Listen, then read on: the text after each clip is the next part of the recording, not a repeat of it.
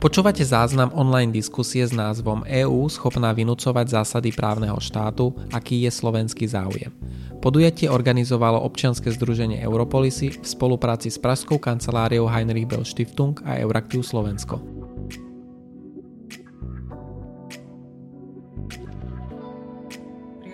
Pondelkové dopoludne všetkým. vítam našich sledovateľov tu v aplikácii Zoom a takisto streamujeme už aj na, na sociálnych médiách. Moje meno je Zuzana Gabrižová a budem dnes toto podujete, podujete moderovať. Dnes, dnes diskutujeme na tému, či je EÚ schopná vynúcovať zásady právneho štátu od svojich členských, členských krajín, ale možno čo je ešte dôležitejšie pre nás v tejto debate, aký je, aký je v, tejto, v tejto veľkej európskej diskusii slovenský záujem a slovenská, slovenská pozícia. Či je tento záujem pozícia možno niečím, niečím špecifická. Um, ako som už spomínala, sme teda v aplikácii uh, Zoom, kde máme, uh, kde máme priamých účastníkov, ktorí počas uh, podujatia majú možnosť klásť otázky cez funkcionalitu Q&A. A takisto to teda streamujeme, streamujeme von a záznam, zvukový záznam z podujatia bude dostupný v podobe, v podobe podcastu o niekoľko dní na, na Euraktiv.sk. Téma, téma dnešnej diskusie je naozaj jednou z najcit, politicky najcitlivejších a najkontroverznejších tém momentálne, momentálne v Európskej únii. O to viac, že je momentálne politicky prepojená s, jednak s diskusiou o budúcom 7-ročnom rozpočte, ale aj o, o pláne, pláne obnovy, od ktorého si EU slúbuje, že pomôže členským krajinám aj o takej spamätať sa, spamätať sa z pandémie ekonomicky a posilniť tie politiky, ktoré, ktoré si momentálne zadefinovala. V stredu Európska komisia zverejnila prvú monitorovaciu správu o stave právneho štátu v 27 členských krajinách ktorá určite je príspevkom do tejto diskusie. Určite sa aj v diskusii do, e, aj dnes dotkneme. Takisto máme na stole návrh Európskej komisie a teraz už aj kompromisné znenie návrhu toho, ako by mohli byť princípy právneho štátu alebo respektíve ich dodržiavanie prepojené s čerpaním európskych prostriedkov z európskeho, z európskeho rozpočtu. Um, aj toto je niečo, na čo sa určite v diskusii, v diskusii pozrieme. Ale teda tie základné otázky, ktoré by sme dnes chceli s našimi hostiami prebrať, sú, um, či Európska únia potrebuje a mala by mať, a ak tak aké ďalšie nástroje na um, vynúcovanie, povedzme, uh, princípov právneho štátu svojich štátov. Čo si o tomto myslí Slovensko? Aké sú možno jeho východzie pozície, aký je track record Slovenska v týchto, v týchto diskusiách, ktoré samozrejme nie sú, nezačali, nezačali včera, ale máme ich už na stole niekoľko, niekoľko rokov. Um, a do akej miery možno uh, je potrebné túto diskusiu ešte rozšíriť na, uh, na ďalšie uh, hodnoty, na ktorých stojí Európska, Európska únia. Dovolte mi už ale teraz predstaviť našich, našich hostí, našich diskutujúcich, ktorých už máme medzi časom všetkých, všetkých pohromade. Sú nimi pán poslanec Európskeho parlamentu Michal Šimečka za skupinu Renew Europe. A teda v tomto kontexte je dôležité aj to, že je spravodajcom Európskeho parlamentu k mechanizmu EÚ pre demokraciu, právny štát a základné práva. Dobré ráno. Ďakujem pekne. Je tu s nami aj pán Peter Lisina, riaditeľ odboru práva EÚ zo sekcie európskych záležitostí na ministerstve zahraničných vecí a európskych záležitostí. Vítajte. Dobré ráno. Tu by som chcel povedať, že pán, pán Lisina zastupuje pôvodne vyzovanú pani riaditeľku uh, sekcie, pani, uh, pani Petru Vargovú. A v tomto zmysle by som aj chcela povedať, že nás trošku mrzí, že teda rodovo tento panel nie je až taký, taký optimálny, ako by sme si predstavovali, ako nám väčšinou záleží na tom pri organizovaní podujatí. Budeme sa to snažiť istým spôsobom korigovať pri, pri ďalších, ďalších podujatiach. Pán Lisina samozrejme je k téme veľmi, veľmi relevantný. Pôsobil v minulosti aj na stálom zastúpení EÚ, takisto na katedre medzinárodného európskeho, európskeho práva. Diskutovať s nami dnes bude aj pán Radovan Pala. Pán Radovan Pala je poradca prezidentky Slovenskej republiky Zuzany Čaputovej pre oblasť práva a spravodlivosti a je tiež zakladajúci managing partner advokátskej kancelárie Taylor Lessing. Dobrý deň. Dobrý deň, prajem.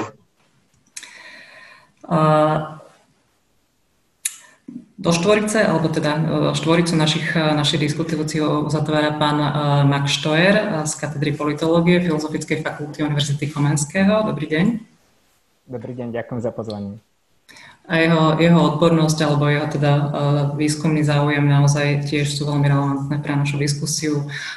Jeho expertíza je na na pomedzi, povedzme, odborov politológia, práva, medzinárodné vzťahy európske štúdia otázkou právneho štátu v kontexte Európskej únie sa, sa dlhodobo zaoberá, okrem teda iných relevantných oblastí. No a dovolte mi teraz privítať aj uh, pani uh, Nino Lechava, je riaditeľkou Pražskej kancelárie uh, Heinrich Böll Stiftung. Heinrich Böll Stiftung je partnerom dnešnej, dnešnej diskusie za čo, za čo veľmi pekne ďakujeme. Pani Nina Lechava bude svoje úvodné poznámky povie v angličtine. Nino, the floor is yours. Dobre ráno.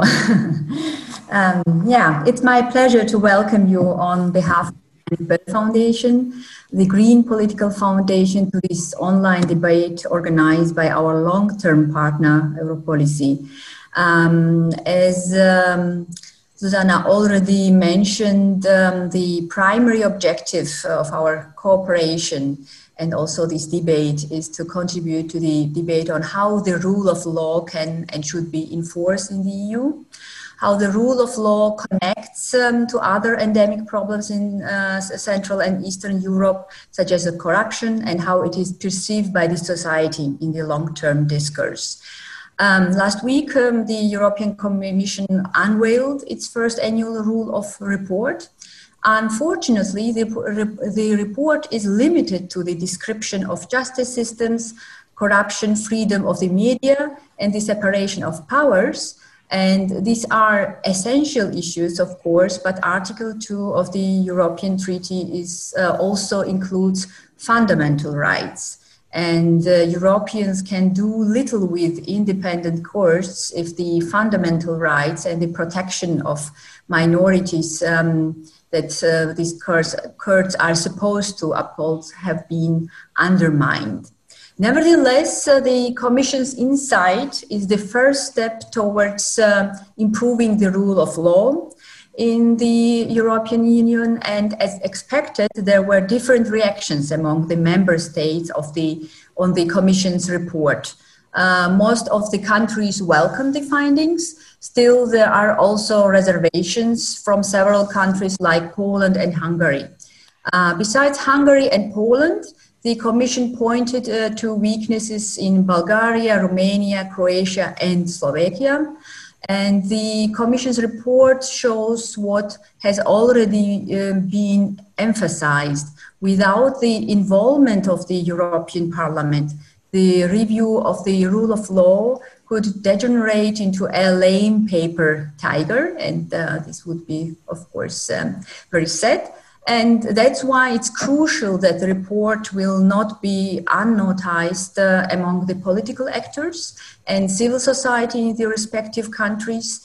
Um, that's why, besides of the today's discussion scope, we would also like to understand how do, do values of the uh, European Union manifest in Slovak uh, public opinion, political practice, and also culture? What can be said about Slovakia's ownership on the principles of rule of law, human rights, and democracy standards in a day to day life?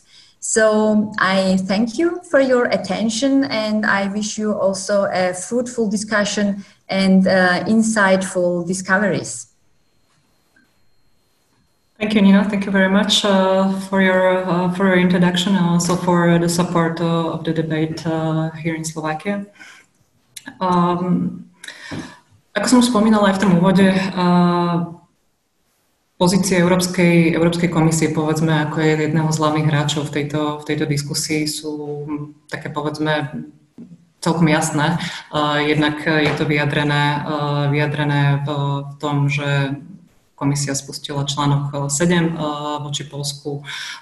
Jednak je to vyjadrené v návrhu, ktorý, ktorý predstavila, pokiaľ ide o podmienenosť právneho štátu a čerpania európskych zdrojov a teda v tom poslednom, v poslednom rade aj v podobe, v podobe správy, ktorú, ktorú v stredu predstavila a ktorá, hoci presne ako Nino povedala, mala rôz, rôznorodé reakcie, ale tak ako, to, ako som to ja nejak vnímala a čítala, väčšina členských štátov tú správu, jej obsah, ehm, aj metodológiu istým spôsobom privítala ako, ako vklad, vklad do diskusie.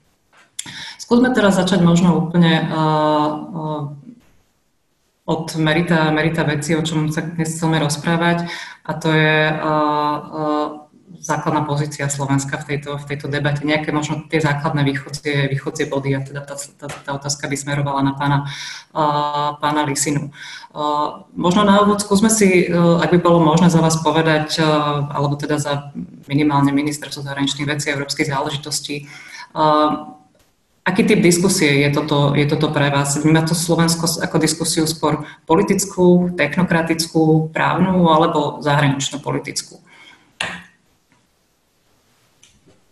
Ďakujem veľmi pekne. Pokiaľ ide o otázku, samozrejme táto má trošku širší kontext, pretože jedno je to, čo všetko musíme brať na zreteľ pri pripravovaní pozície. Druhá vec, ktorým smerom sa už uberá samotná diskusia. Takže na úvod, právny štát vo svojej podstate je otázkou právnou. Bavíme sa o tom veľmi všeobecne, právny štát je viazanosť s právom, právo nadovšetko. To bolo východiskom aj pri kreovaní našej pozície. Na druhú stranu, samozrejme, vstupuje do toho určité výrazné politikum, pretože ako sami vidíte, to vnímanie veličiny právneho štátu je v rôznych štátoch rôzne. Nebudem tu teraz zaťažovať teoretickými rozmermi, ale už len to, že sa stretávajú viaceré právne kultúry, na území Európy, Európskej únie, je jasné, že jednotný nájdený nebude striktne právny. Preto sa do toho musí dostať aj určité politikum, ktoré e, Európska únia vkladá do problematiky právneho štátu, ktoré nás privedie k, dá sa povedať, tej zhode na úrovni EÚ. Ona ako absolútna zhoda asi, asi by bolo veľmi prehnané očakávať, že tu nastane. Na druhú stranu môžeme rovno povedať, že je tu výrazne, výrazná zhoda alebo výrazne rovnaké nahľadanie u väčšiny členských štátov na to, čo to právny štát je, akým spôsobom by sme sa mali uh, určitým spôsobom snažiť o jeho naplňanie. A teraz uh, pomaly k pozícii Slovenskej republiky.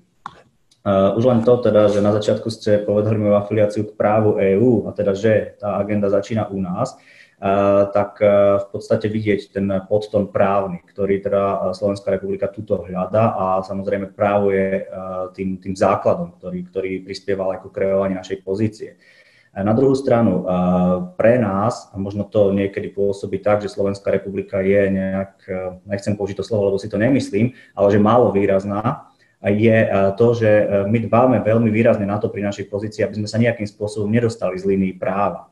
Čiže ak hovoríme o právnom štáte, tak ten právny rozmer je pre nás esenciálny. Preto aj tá Slovenská republika pristupuje k otázkam tak, že každý, každý jeden krok, každý jeden postup, ktorý sa tuto uh, určitým spôsobom bude diať na úrovni EÚ, skúmame týmto optikou práva. Jednak je to právo EÚ, na druhej strane právny štát nemôžeme chápať len výlučne záležitosť domenu práva EÚ, pretože tu sme limitovaní kompetenciami Európskej únie, zase veľmi široká oblasť, ale nebudem takisto do nej veľmi zachádzať. Takže musíme skonštatovať, že dbáme na to, aby akékoľvek kroky, alebo snažíme sa o to dbať, aby naša pozícia bola uh, východiskovo koncipovaná z toho teda, že viazanosť právom, línia práva. Na druhej strane sme otvorení diskusii s ostatnými štátmi. A preto aj ak si teraz premietneme veľmi uh, zrýchlenie naše pozície, či už od konaní uh, proti Maďarsku, Polsku, či už pri kreovaní jednotlivých mechanizmov Európskej únie, samozrejme okrem tých, ktoré vyplývajú priamo z práva EÚ, tam teda naša pozícia je jasná, pretože tam nie je čo spochybňovať, tak vždy sme boli zastancami toho, že teda právny štát je jasné, absolútna viazanosť právom, žiadne výnimky prípustné nie sú, musíme na to dbať. No na druhú stranu aj pri tých menších pochybnostiach sme sa snažili upozorňovať na to, že pozor, máme tu nejaký možný problém, ktorý neznamená teraz, že sa budeme zastávať porušiteľov práva právneho štátu. Ale na strane druhej hrozí tu riziko, že ak by, povedzme, Maďarsko má teraz proti sebe, teda nie proti sebe, ale vedie súdne konanie proti návrhu parlamentu, čo by bolo, ak by bolo? Skrátka, ak by súdny dvor rozhodol v prospech Maďarska, aké by to prinieslo následky? Nie teraz na samotné Maďarsko, ale na dôveru vo vzťahu k mechanizmu právneho štátu. Čiže aj preto tá naša pozícia musí brať na zreteľ aj takéto skutočnosti a skrátka e, snaží sa akceptovať, alebo respektíve teda vychádzať zo všetkých týchto čiastkových elementov. Preto ak ste sa pýtali teda, že či je, je to právna alebo politická otázka, tak ja by som povedal, že na úrovni EÚ badáme výrazný prvok politiky, ale nemôžeme nikdy ustúpiť od toho, že právny štát je právnou veličinou a teda to právo by to malo byť základom. A tak teda boli koncipované a sú koncipované aj všetky pozície Slovenskej republiky. Nepochybne podporujeme právny štát, nevieme si predstaviť, že by sme tu niekomu dali nejaký dišpenz na to, aby teda nedodržiaval tento princíp. Na druhej strane, ak chceme niečo vynúcovať, aj my si musíme byť 100% istí, že ten, tá platforma, teraz nehovorím o Slovensku, o EU ako takej, je plne líny právom. Takže toľko teda na úvod z mojej strany. Ďakujem vám pekne ako, ako úvod. Myslím si, že to bolo veľmi, uh, veľmi užitočné. Posuniem to, uh, posuniem to k Michalovi Šimečkovi. Uh, určite môžete zareagovať na to, čo, čo hovoril pán Lisina. Uh, nie je teda vás žiadnym tajomstvom, že ste zastancom uh, robustných nástrojov uh, Európskej únie uh, v oblasti právneho, právneho štátu. Uh, Možno, keby sme to skúsili e, nejak veľmi jasne, e, môžete povedať samozrejme aj prečo ste teda zastancom týchto, týchto robustných nástrojov a možností EÚ, ale keby sme to mohli tak aj argumentačne zhustiť, že ak teda EÚ má z vášho pohľadu fungovať ako nejaká poistka pred zhoršovaním situácie členských štátov, aj teda politicko-demokratickej v oblasti právneho štátu, Prečo by malo mať toto prednosť eh, pred princípom, podľa ktorého je EU založená na um, dobrovoľnej spolupráci členských štátov, um, na spolupráci v dobrej, v dobrej viere. Čo je, čo je ten váš hlavný argument? Si. Dobre, ďakujem ešte raz za, za pozvanie aj, aj, aj za otázku a za teda naozaj veľmi, veľmi um, aktuálnu tému.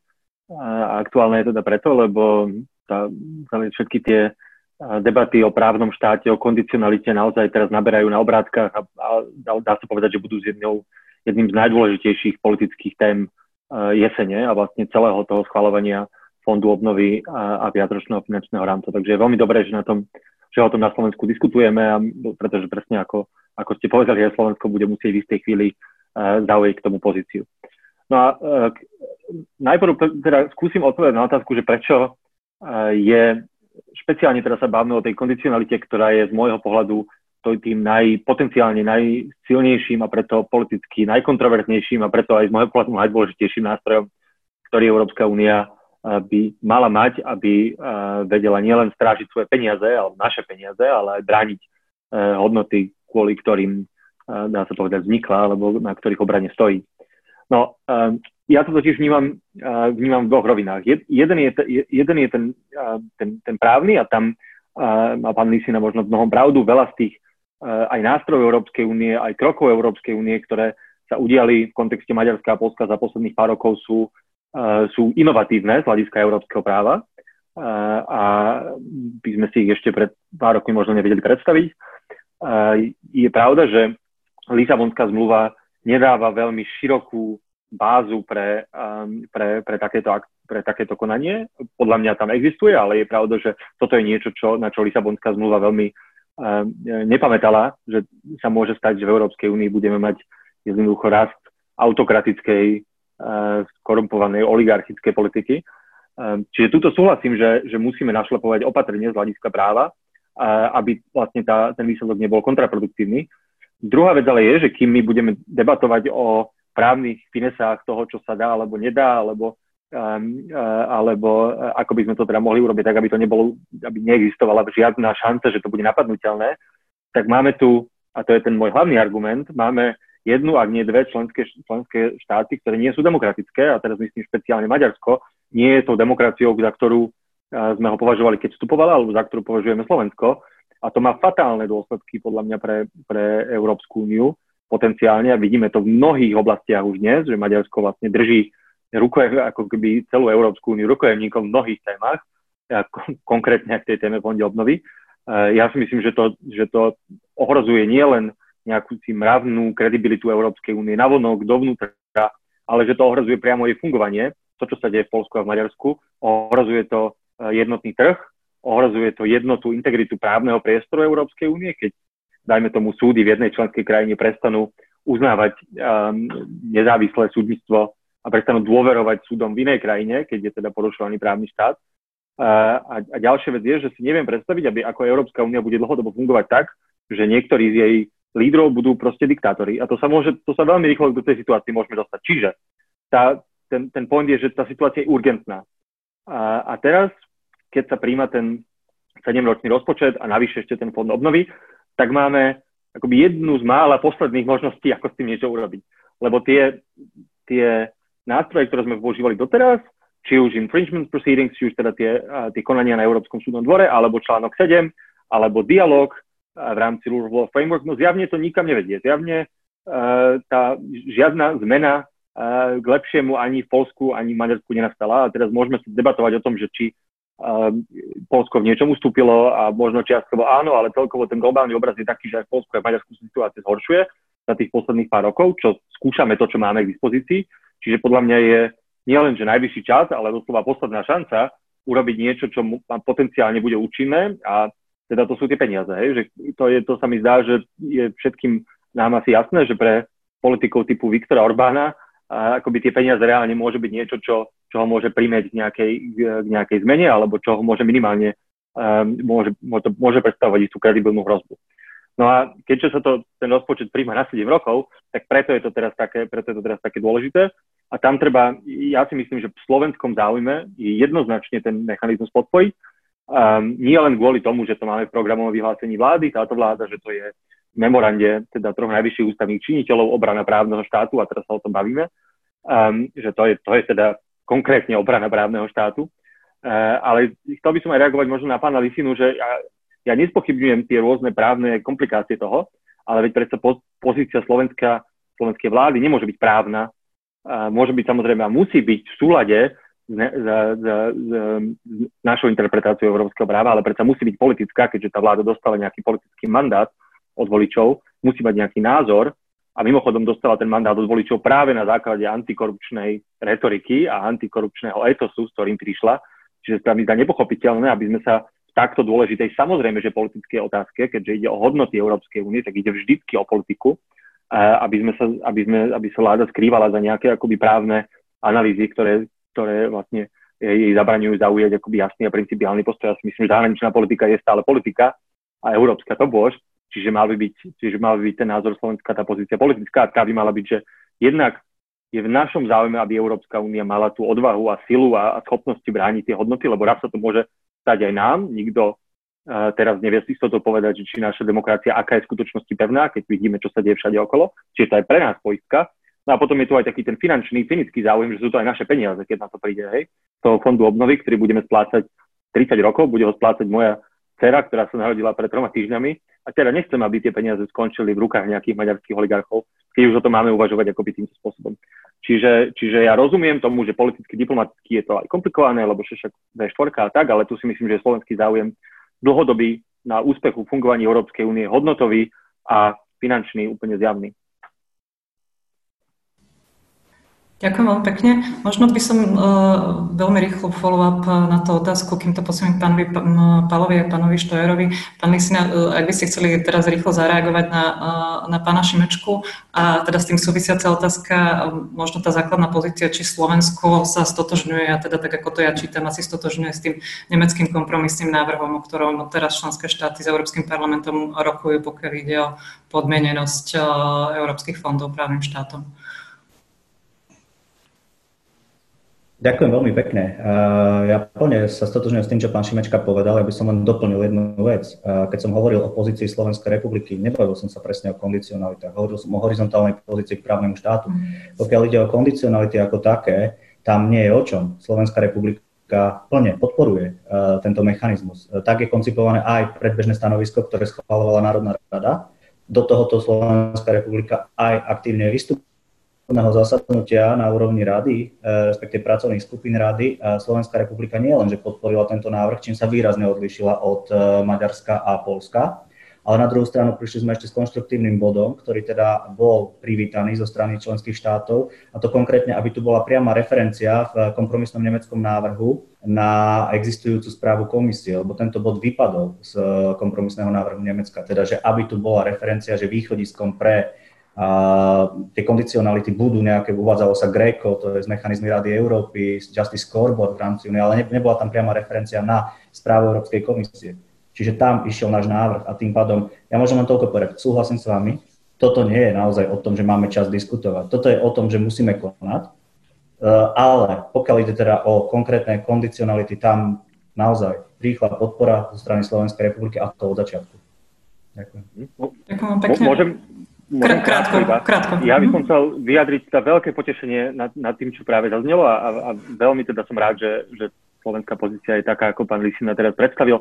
A dokonca aj, čo, pokiaľ ide ten detail, teda o tom, aby sa prípadné spustenie toho mechanizmu opieralo o, o správu, respektíve monitoring Európskej komisie, to je podľa mňa tiež veľmi, veľmi dobrý návrh, o ktorý mimochodom aj Európsky parlament a veľmi stojí a veľmi sa o neho zasadzuje, takže, takže za mňa akože veľ, veľ, veľmi dobré a ďakujem veľmi pekne. Ďakujem veľmi pekne. Určite sa k tomu ešte môžeme, môžeme v nejaké špecifika vrátiť. Pán Pala, posuniem, posuniem to k vám.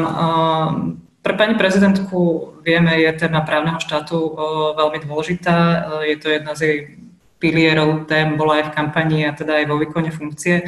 Pamätáme si aj, ako na svojej prvej návšteve uh, Maďarsku uh, povedala, že tá vyšegrádska spolupráca má mať, uh, ak má mať zmysel, nesmie byť len o strážení regionálnych záujmov, ale musí byť aj o presadzovaní demokratických hodnot, hodnot slobody a právneho štátu a tiež európskej integrácie, ako to bolo pôvodnej dohode, na ktorej bol vznik V4, V4 založený.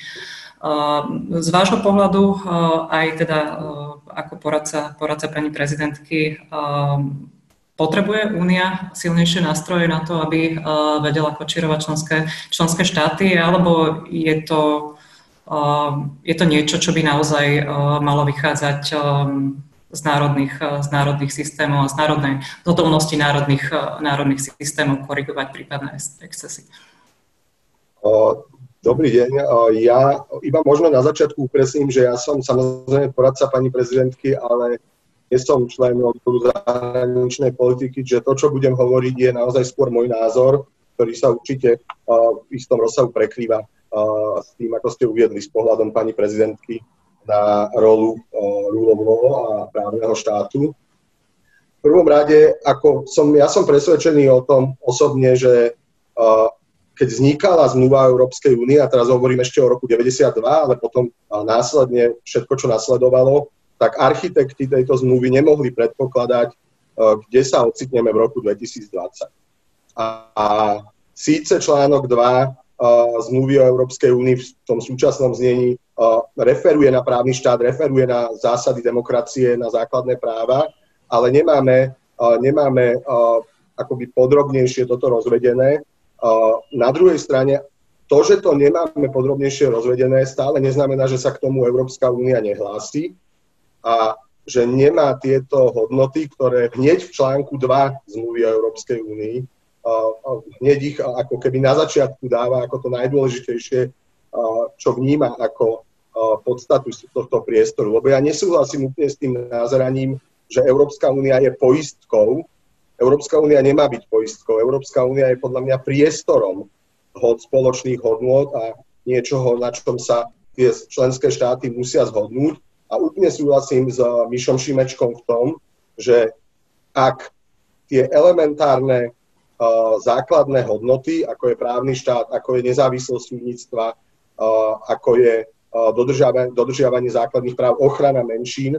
Ak to nebudeme schopní mať na určitej základnej úrovni všade v tom európskom priestore, tak nám začne skôr či neskôr zlyhávať vnútorný trh. Čiže sa to dostane aj do tej biznisovej roviny. Čiže v tomto zmysle ja si myslím, že treba tlačiť na to, aby sme čím skôr našli akoby common ground, spoločný nejaký základ, na ktorom vieme aj v rámci Európskej únie vymáhať ten minimálny štandard, pretože sa ukazuje, že tie národné štáty to nebudú schopné vlastnými sílami urobiť. Jednoducho, keď vám degraduje právny štát a keď vám degradujú vnútorné mechanizmy v rámci jedného štátu, tak samozrejme, že nie je možné sa spolahnúť, že sa to samo o sebe určite zmení. Z tohto pohľadu na tú otázku vašu odpovedám, že som presvedčený o tom, že Európska únia musí hľadať a má povinnosť hľadať mechanizmy, ktorými tie hodnoty, ktoré sú deklarované v článku 2, bude schopná účinne vyžadovať od členských štátov aj, aj pod formou nejakej sankcie. Súhlasím s tým, čo hovorí pán Lisina, že sa musíme zhodnúť na tom, čo to je, ale ak dnes povieme, že my vlastne ešte ani nevieme úplne presne, čo je právny štát, lebo má rozličné podoby v európskych štátoch, tak to je veľmi zlé, lebo potom musíme pracovať na tom, aby sme tú definíciu právneho štátu mali čím skôr, pretože ak nedokážeme základné hodnoty, ktoré sú uvedené v článku 2 presne definovať, tak potom akoby ani neexistovali.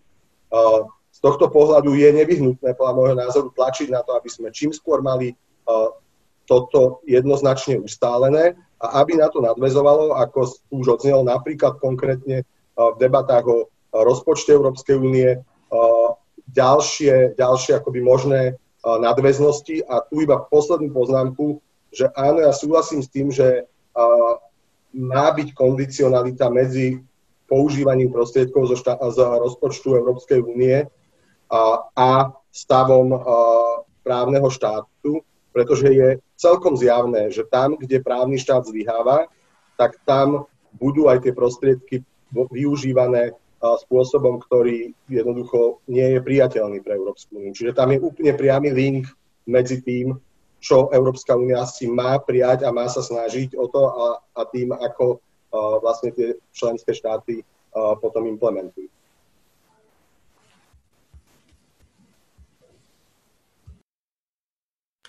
Ďakujem vám pekne. Zatiaľ sa nám črta celkom, celkom konsenzus, aj čo sa týka podmenenosti, čo sa týka toho, či Únia by mala mať alebo nemala mať silnejšie nástroje. Pán Štojer, do akej miery sú možno podľa vás z hľadiska komparatívneho alebo historického špecifika Slovenskej, Slovenskej republiky v tejto, v tejto diskusii. Je záujem Slovenska v tejto diskusii niečím špecifický, možno silnejší ako povedzme v zabehnutých demokracií e, v západnej Európe? Dá sa hovoriť o nejakých slovenských, e, slovenských špecifikách alebo špecifickom slovenskom záujme v tejto debate?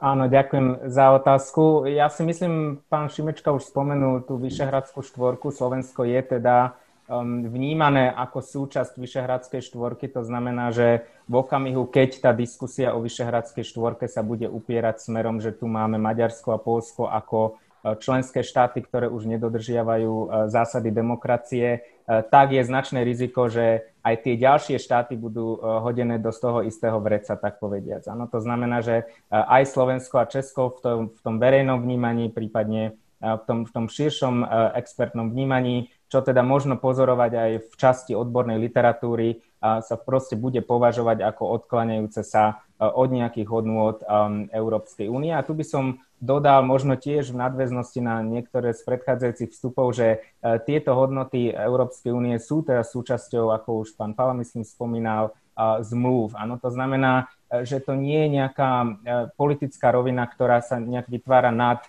tým právom EÚ, ale je to v podstate jadro práva Európskej, Európskej únie. No a potom samozrejme vystáva otázka, akým spôsobom tie hodnoty interpretovať a tam je súdny dvor potom ako áno, autoritatívny interpret e, týchto hodnôt, ale e, myslím si, že súdny dvor takisto už má pomerne jednoznačné stanoviska k dispozícii k Poľsku e, a najnovšie aj k Maďarsku vo vzťahu k niektorým porušeniam, ku ktorým, ku ktorým v týchto krajinách došlo. Čiže je tu pomerne rozsiahle penzum právnych interpretácií, ktoré sú záväzné, s ktorými si myslím, že je možné, je možné pracovať.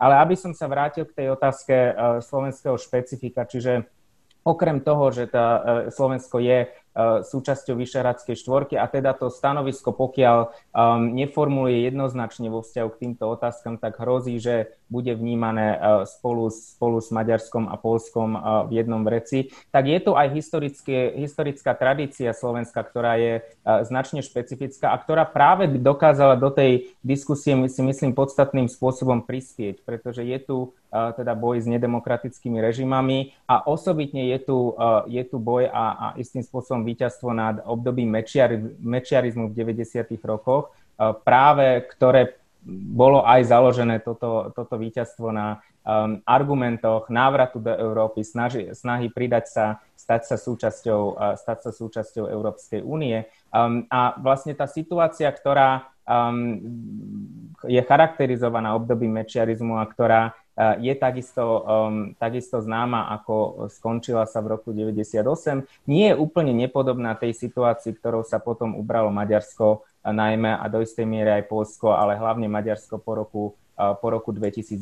To znamená, Slovensko môže prispieť, e, si myslím, touto skúsenosťou um, porážky mečiarizmu, porážky určitého vývoja nedemokratického režimu, prípadne antiliberálneho režimu, možno sa ešte dostaneme k, tým, k tej terminológii, um, práve uh, touto, touto skúsenosťou z 90. rokov. Takže si myslím, že tá aktívna rola uh, a aktívny hlas Slovenska v tejto diskusii môže uh, práve aj uh, pomôcť Slovensku dostať sa viac na medzinárodnú scénu a na tú európsku scénu um, v kontexte týchto tém. A zároveň uh, v prípade, že by náhodou došlo k ďalšiemu vývoju smerom k diferenciácii únie, to znamená smerom k vytváraniu uh, viacerých menších aliancií v rámci únie, ktoré, čo už je momentálne pomerne značná charakteristika únie v oblasti mnohých politík, uh, tak uh, je zjavné Slovensko, na ktorej strane by, by stálo. Áno, momentálne nie som si istý, či, či je to úplne, úplne jednoznačne v tých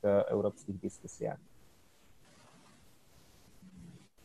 Ďakujem vám pekne a možno aj hneď nadviažem na to, na to čo pán Štojer povedal.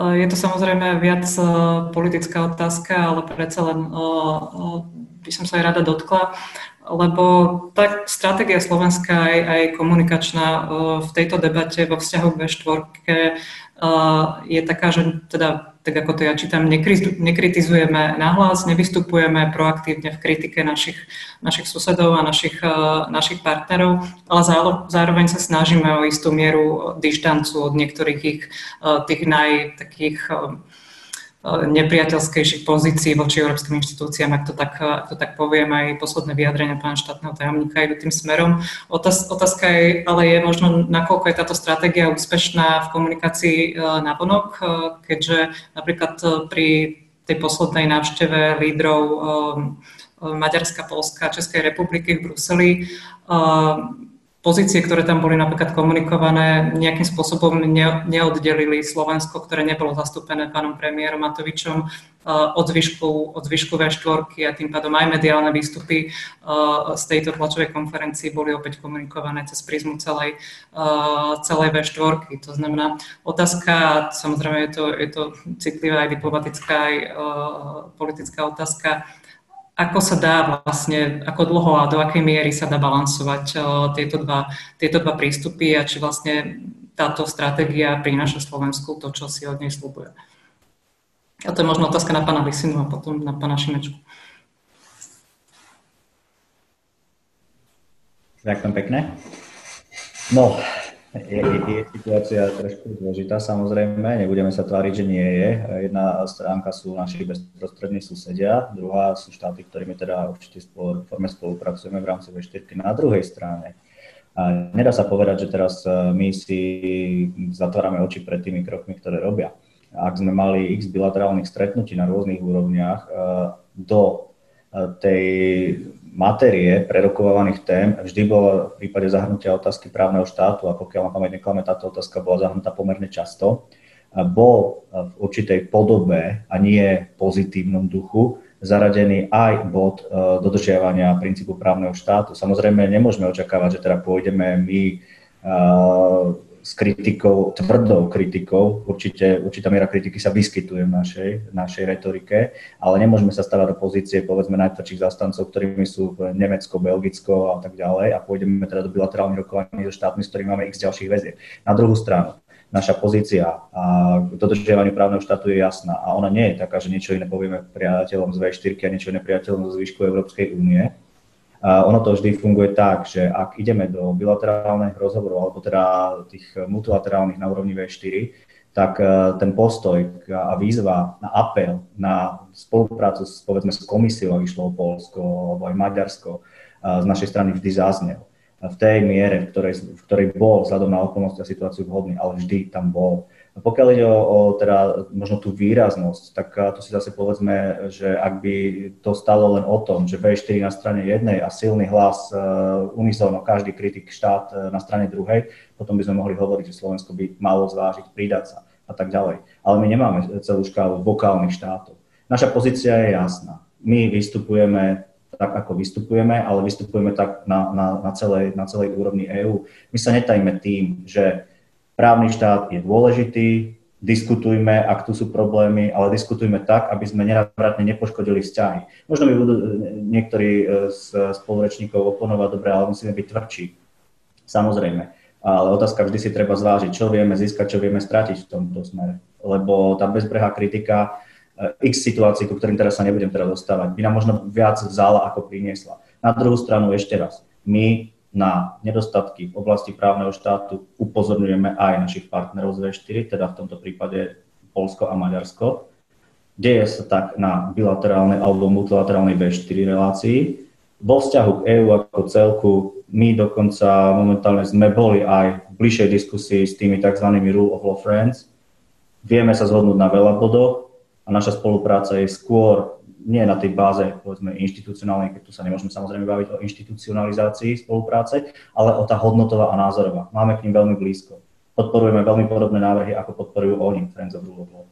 Ale to samozrejme sa nedá interpretovať tak, že teraz budeme rovnako vokálni vo vzťahu k našim bezprostredným susedom, respektíve štátom, s ktorými susedíme a s ktorými musíme zdieľať priestor. A jednoducho, či chceme, či nechceme, tam tie interakcie budú jednak cez e, občanov, jednak cez e, iné väzby, povedzme, teda obchodné a zásobovacie. Videli sme teraz v súvislosti s COVID operáciami, aké boli potrebné tie, dá sa povedať, vzťahy, ktoré sme museli udržiavať vo vzťahu k Maďarsku. Skrátka, je x veci, ktoré do, toho, do tej pozície vstupujú. To však neznamená, a ešte raz, a možno zareagujem aj na pána Štojera v tomto, to neznamená, že ak by sme sa teraz išli rozdeliť na pro rule of law a anti rule of law, že sa postavíme na stranu anti rule of law. V žiadnom prípade. Tam je pozícia a vymedzenie Slovenska jasné. Dookola zdôrazňované všetkými ústavnými činiteľmi, všetkými e, ministrami, štátnymi tajomníkmi, ktorí vystupujú. My rule of law považujeme za esenciálny. Nezatvárame oči pred priestupkami a pochybeniami našich e, bezprostredných susedov. Komunikujeme s nimi v tejto veci a v zásade ale sme zastancami konštruktívneho dialogu, pokiaľ to bude možné. Pokiaľ to už možné nebude, musia prísť sankcie, nie je o čom. Ďakujem veľmi pekne. Len by som chcela účastníkov eh, diskusie, alebo teda tých, ktorí nás sledujú, upozorniť, že, že je možnosť eh, klas otázky cez funkcionalitu, ktorú dole ešte vidíte Q&A, napísať nám otázku alebo možno krátky koment k niektorým z našich, našich diskutujúcich. Pán Šmečka, vrátim to k vám. Ako by ste možno vy eh, inak pristupovali k, k, tomu, eh, k tomu balansu eh, kultivovania dobrých susedských strategických vzťahov s našimi partnermi vo štvorke a možno nejakého jasnejšieho vymedzovania sa voči, voči niektorým, niektorým negatívnym tendenciám. Napríklad konkrétny príklad teraz z nedávnych, z nedávnych dní Pán štátny tajomník Klus potvrdil, že aj Slovensko dostalo, dostalo výzvu od Maďarska a Polska pripojiť sa k tomu ich inštitútu pre právny štát, ktorý by mal nejakým spôsobom, alebo teda zjavne má ambíciu nejakým spôsobom kontrovať výstupom európskych inštitúcií v oblasti právneho štátu a Slovensko a teda Česká republika sa k tomu nepripojili sa dôvodním, že považujeme, alebo teda, že si myslíme, že máme dostatok inštitúcií, ktoré toto riešia a je to lepšie riešiť na multilaterálnej báze. Predpokladám, že toto je niečo asi, čo, čo oceňujete, alebo išli by ste ešte ďalej? Ďakujem veľmi pekne, tak akoby nepripojiť sa k nezmyselnému zastieraciemu uhybnému manévru proste Polska a Maďarska v tejto situácii je také, ako by som povedal, že minimum slušnosti. A je dobré, že samozrejme Slovenská republika toto minimum splnila, tú latku preliezla, ale ale je pravda, že sa mi to zdá málo. A ja rozumiem, úplne rozumiem uh, tej stratégii, že samozrejme si to nemôžeme rozhádať um, z, v rámci naš, našich susedských vzťahov, ale zároveň chceme aj navonok, aj sami pre seba vlastne um, byť iný trošku, než, než ten zvyšok V4. A to je, a ten problém tej stratégie je, že zatiaľ um, si to tak akoby môžeme tu povedať a ja verím, že na, na bilaterálnych, aj multilaterálnych, aj európskych stretnutiach slovenskí diplomati a slovenskí zástupcovia vystupujú buď neutrálne alebo kriticky, čo, je, čo je dobré, a nevystupujú tak kriticky samozrejme ako Benelux alebo Fínsko alebo tak. Ale to je akoby iba jedna časť toho. Keby, sme, keby nám išlo o to, ako slovensk, o slovenský obraz a povesť a a slovenský potenciál tvoriť partnerstva v Európskej únii ako celok, tak tá stratégia nie je úspešná, lebo málo kto, ak to nie je niekto, kto sa naozaj akože dopodrobne venuje štúdiu slovenských pozícií, tak uh, málo kto v Európe si všíma ten rozdiel, že teda Slovensko je predsa len inde ako, ako Polsko, Maďarsko a Česko. A sú takí, a ja napríklad v Európskom parlamente sa to snažím vysvetľovať, ale naozaj, že to už si vyžaduje um, akoby veľký záujem toho, ktorého pozorovateľov slovenskú pozíciu hej, a o detaily akoby slovenských vyhlásení slovenského premiéra, ministra zahraničných vecí. No a väčšina ľudí vrátane z európskych médií, vrátane typujem aj väčšiny, naš, väčšiny politikov v našich partnerských krajinách, to nemá túto rozlišovaciu schopnosť a my im to neulahčujeme, lebo napríklad k tejto kondicionalite, čo, je, čo by bol ten rozlišovací znak, a ja, a ja som veľmi rád, že Slovenská republika ju podporuje, ale málo kto o tom vie, teda, aby som to takto povedal, hej, a zjednodušenie samozrejme, ale málo kto o tom vie. A, a to podľa mňa je práve tam, tam tá stratégia zlyháva, že, že na to, aby sme sa vedeli, uh, aby mohla byť úspešná, tak musíme niečo občas aj povedať na hlas a povedať to relatívne jasným a zrozumiteľným jazykom, ako to robí napríklad prezidentka Čaputová. Um, jednu vec by som k tejto celej dileme, ktorú tú debatu máme už asi 2-3 roky a možno aj viac, o tom, že ako vlastne nachádzať si to miesto v rámci toho V4. Mne sa zdá, že sa zabúda na jednu veľmi dôležitú vec. Um, že my máme, že ten, ten, ten argument stále je, že nemôžeme predsa prerušiť alebo oslabiť väzby na naše susedské štáty a, vlády. Tak ja by som len chcel dodať, že, že Polsko a Maďarsko nie sú iba ich vlády. A náš vzťah s Polskom a s Maďarskom nie je iba vzťah dvoch vlád.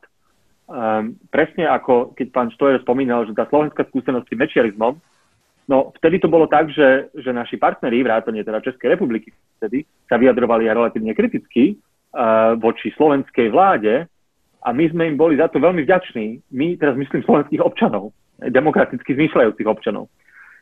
Ja by som, a toto je nie len akoby otázka morálna, ale aj otázka strategická, napríklad v Polsku, um, každé vyhlásenie, ktoré podporí, alebo každá, každé konanie, ktoré podporí demokratické zmyšľajúce časť Polska, je zároveň akože bod pre zlepšenie do budúcna dlhodobo polsko-slovenských vzťahov. my musíme trošku myslieť na to, aby sme, um, uh, že, aby sme niekomu nebrali vládu ako reprezentanta. Ja viem, že v diplomácii to tak je, ale že proste tam je veľa Poliakov, veľa Maďarov, ktorí sa pozerajú na Slovensko a boli nesmierne vďační prezidentke Čaputovej, že mohla byť kritická a bola kritická. Uh, a týchto ľudí tiež ne, ne, by sme nemali akoby sklamať, rovnako ako nechcete na ministerstvu zahraničných vecí sklamať uh, svojich counterparts z Maďarska alebo z Polska. A, a tá slovenská skúsenosť ukazuje, že to je dôležité. Čiže, čiže by som to trošku ten obraz popravil uh, v tomto zmysle, aby sme sa nepozerali na Maďarsko a na Polsko iba ako na Orbána a Kačinského, s ktorými teda musíme byť dobre. A úplne taká drobná vec, ale napríklad preč, nerozumiem, prečo Slovensko stále nie je členom toho, toho akože Friends of Rule of Law. Ste hovorili pán, pán Lisina, že vlastne sme akoby zajedno v mnohých tých pozíciách, ale mo, moja informácia je taká, že teda nie sme členom tohoto skupenia. A, a pravdepodobne nerozumiem prečo. A, aj vzhľadom na to všetko, o čom sme sa posledných, posledných 15-20 minút bavili. Ďakujem. Neviem, pán Lisina, či chcete rýchlo reagovať? Viem. Ďakujem veľmi pekne. Snáď asi len na tú poslednú otázku členom. No v podstate Friends of Rule nie je klub, kde sa dáva prihláška, ktorý sa rozhodne. Ja mám za to, že je to skupina, ktorá má zdieľa názorové hodnoty. A to postupné zapájanie sa do všetkých bodov, áno, súhlasíme, stotožňujeme sa s nimi, podporujeme to. Otázka času, kedy budeme možno môcť byť jedni z nich, ale každopádne nedá sa povedať, že aha, dnes sme si podali prihlášku, zajtra tým členom sme tu ide skôr o to, akými skutkami sa tam vieme dostať, alebo akými skutkami v podstate sa vieme dostať von z tohto zoskupenia. Čiže ak by som to použil eurožargonom, je to like-minded countries. A v tomto prípade myslím, že vo veľa veciach sme like-minded. A otázkou času, kam pôjde ďalší vývoj, kam pôjde ďalšie návrhy, možno budeme môcť povedať, že sme plnohodnotným členom tohto zoskupenia. Ďakujem. Ďakujem. Pán Pala, z vášho pohľadu je slovenská pozícia dostatočne čitateľná na vanok? Alebo by ste sa vedeli predstaviť niečo, niečo silnejšie? Ja si myslím, že, a opäť osobne, že Slovensko by sa malo pridať na stranu tých tých, respektíve tých zmien v rámci Európskej únie, ktoré pomôžu tomu, aby bola, bola tak, a teraz poviem, či už tá kondicionalita naviazaná na rozpočet, alebo iné mechanizmy, ktoré efektívne pomôžu vynúcovať, vynúcovať právny štát. To neznamená, že sa musíme nevyhnutne vymedzovať voči Maďarsku alebo Polsku, ale mali by sme sa aktívne a a zúčastňovať na tých mechanizmoch a na tvorbe tých mechanizmov. To nie je niečo, čo robíme proti niekomu konkrétnemu, ale čo robíme za právny štát a za tie zdieľané hodnoty. Čiže v tomto si myslím, že by, že by bolo dobré, aby sme boli vnímaní aktívne, lebo naozaj v istom zmysle, ja to poviem tak, že my samozrejme máme tu súdny dvor Európskej únie, ktorý môže prostredníctvom infringementu a procedúr niektoré veci parciálne riešiť, ale skutočne si povedzme, že v čase, keď bola táto architektúra inštitúcií Európskej únie tvorená, tak sa nerátalo s takou systémovou rozpínavosťou moci na úkor súdnictva, na úkor iných demokratických inštitúcií, inštitúcií, ako sa to napríklad deje v Polsku alebo v Maďarsku.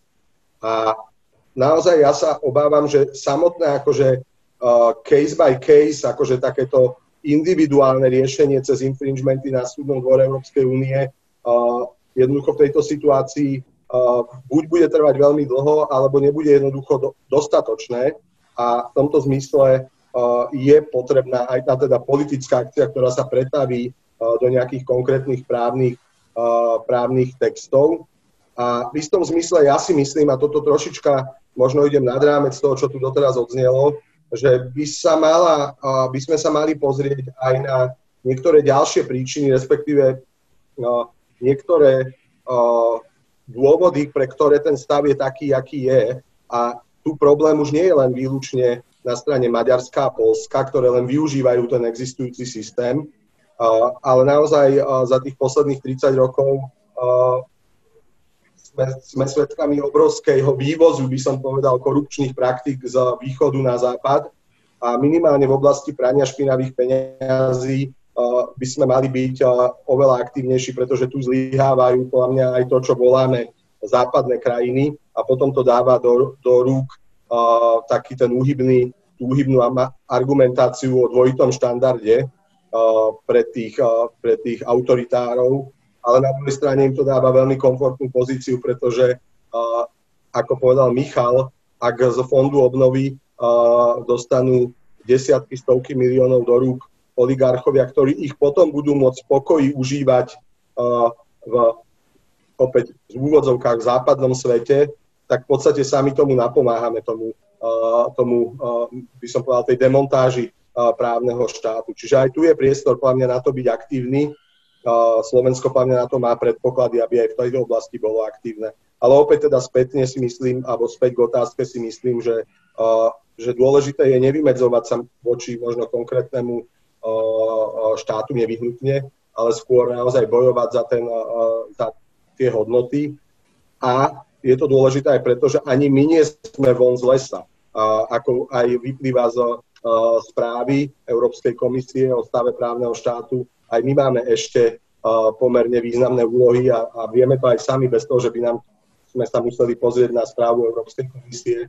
Vieme, že pred nami stojí významná reforma justície a vôbec nie sme ešte v stave, že by sme si mohli povedať, že, že je to stabilizované a, a máme na dlhé obdobie, dajme tomu, akoby dobrú perspektívu. Ďakujem pekne. Keď ste hovorili o teda ochrane tých hodnot ako takých, moja otázka by možno bola aj možno na pána Štojera, ale v princípe na kohokoľvek, kto by chcel, kto by chcel reagovať. Keď bol aj pred pár dňami nedávno diskusia na týždni otvoreného vládnutia, keď teda otázka stala tak, že či teda podmieniť eurofondy dodržiavajú princípov právneho štátu. Aj pani bývalá premiérka Radičová povedala, že samozrejme, že určite bez debaty áno. A aj teda všetci, všetci sa tuto na tejto diskusii zhodneme, že áno. Možno taká otázka, len možno trošku provokačná, či prepájanie na, na peniaze, hoci samozrejme, ktoré treba ich ochraňovať, aj máme, aj máme na to, aj to máme zakotvené v zmluvách, aj máme na to možno aj iné nástroje, ale či ten najsilne, ak má byť ten najsilnejší nástroj na ochranu právneho štátu v EU e, prepojenie na peniaze, či to trošku nedevaluje význam, e, význam tej témy a význam hodnot, na ktorých, e, na ktorých Únia, Únia stojí. Či by možno nestalo na to aj politickú, aj právnu energiu venovať do nejakého, nejakej zmysloplnej reformy, povedzme článku 7, ktorý v praxi vidíme, že nefunguje nejakým spôsobom proste v tej, v tej rade sa to, sa to nepovína, nepovína nejakým, nejakým smerom. Takže neviem, možno pán Štojer, vidím, že aj pán Lisina je trošku by chcel reagovať. Jasné, ak e, môžem najskôr ja potom.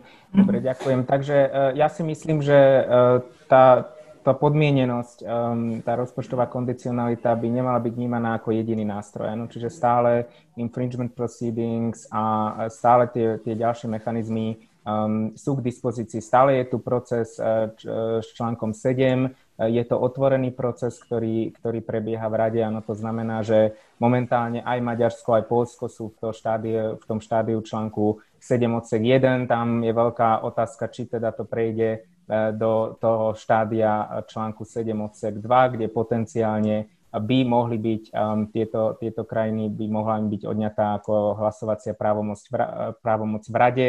Uh, problém je uh, samozrejme s tou jednomyselnosťou, ale tam sú diskusie o tom, že uh, pokiaľ teda by išlo o Maďarsko a Polsko spolu, tak by bolo možné spojiť to hlasovanie. To znamená, aby Maďarsko nemohlo blokovať um, hlasovanie o Polsku a Navzájom, potom samozrejme, ešte ak by sa to aplikovalo týmto spôsobom, je otázne, že e, či teda by boli všetky ďalšie krajiny e, za, pretože ako tu už bolo spomenuté, e, tie výzvy spojené s právnym štátom sú prítomné aj, aj inde. Ja by som možno, tak, takže ja si nemyslím skrátke na tú otázku, že, um, že je to problém, pretože je to proste strategická motivácia pre týchto politických lídrov, ktorí aj v mnohom práve žijú z tých, z tých európskych fondov sú dokumentované e, informácie napríklad e, z Maďarska viacerými mimovládnymi organizáciami, ako vlastne tieto eurofondy sú potom poskytované aj prívržencom a predovšetkým prívržencom vládnej strany. To znamená, vládna strana si ešte posilňuje tú svoju pozíciu práve prostredníctvom týchto zdrojov. Ale možno ešte malú poznámku k tej, k tej V4, čiže je pravda, treba, treba uznať v tomto, v tomto prípade, že Slovensko, ak sa teda použi, pohybujeme v rámci tej diskusie V4, je najďalej uh, možno od, od, od tej, tej um, prívrženosti k nejakým neliberálnym tendenciám. Momentálne uh, určite z V4 a ukazuje to ilustratívne aj prejav e, premiéra Viktora Orbána, ktorý teda nedávno bol zverejnený e, vzhľadom na pandémiu e, v jednom z vládnych denníkov, kde vlastne hovoril o Vyšeradskej štvorke, o spriaznenosti s Polskom, o tom, že Babišová vláda sa teda drží v Česku, že v zmysle takom, že, že stojí teda viac menej na, na strane Orbána, už potom je na diskusii, do akej miery je to tak, ale pri Slovensku len spomenul, že Slovensko zostáva členom Vyšehradskej štvorky, čiže jediný argument, ktorý vedel predstaviť akože v prospech toho, že nejakým spôsobom Slovensko je stále blízke, um, blízke Maďarsku bola pra, bolo práve toto členstvo v Vyšeradskej štvorke. Čo teda na jednej strane uh, ukazuje, že tá argumentácia, že by Slovensko bolo blízke Orbánovi, je, ťaž, je ťažké ju predstaviť aj pre, pre samotného maďarského premiéra. A na druhej strane ale uh, ukazuje, že aj tá vyšeradská štvorka sa stále využíva ako, ako argument. A to nás vracia späť k tomu vodu, že um, je vynikajúce, ak teda tá pozícia je, je zrejma a mne napríklad aj z tých, z tých predchádzajúcich vstupov aj pána Lisinu bola zrejma tá pozícia Um, ale nie, nie je isté, že teda by som, by pre mňa bola taká zrejma, ak by som nebol súčasťou tejto diskusie napríklad. Ano, čiže z tých verejne dostupných a najmä medializovaných informácií to, to nie je také jednoznačné. Um, takže toľko asi v tejto fáze.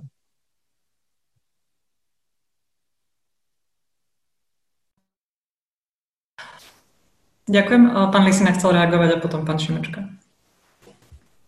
Ďakujem veľmi pekne, aby som sa teda vrátil k tej otázke, ktorú ste tu položili, teda či kondicionality sú to najriešenie, respektíve čo s revíziou článku 7.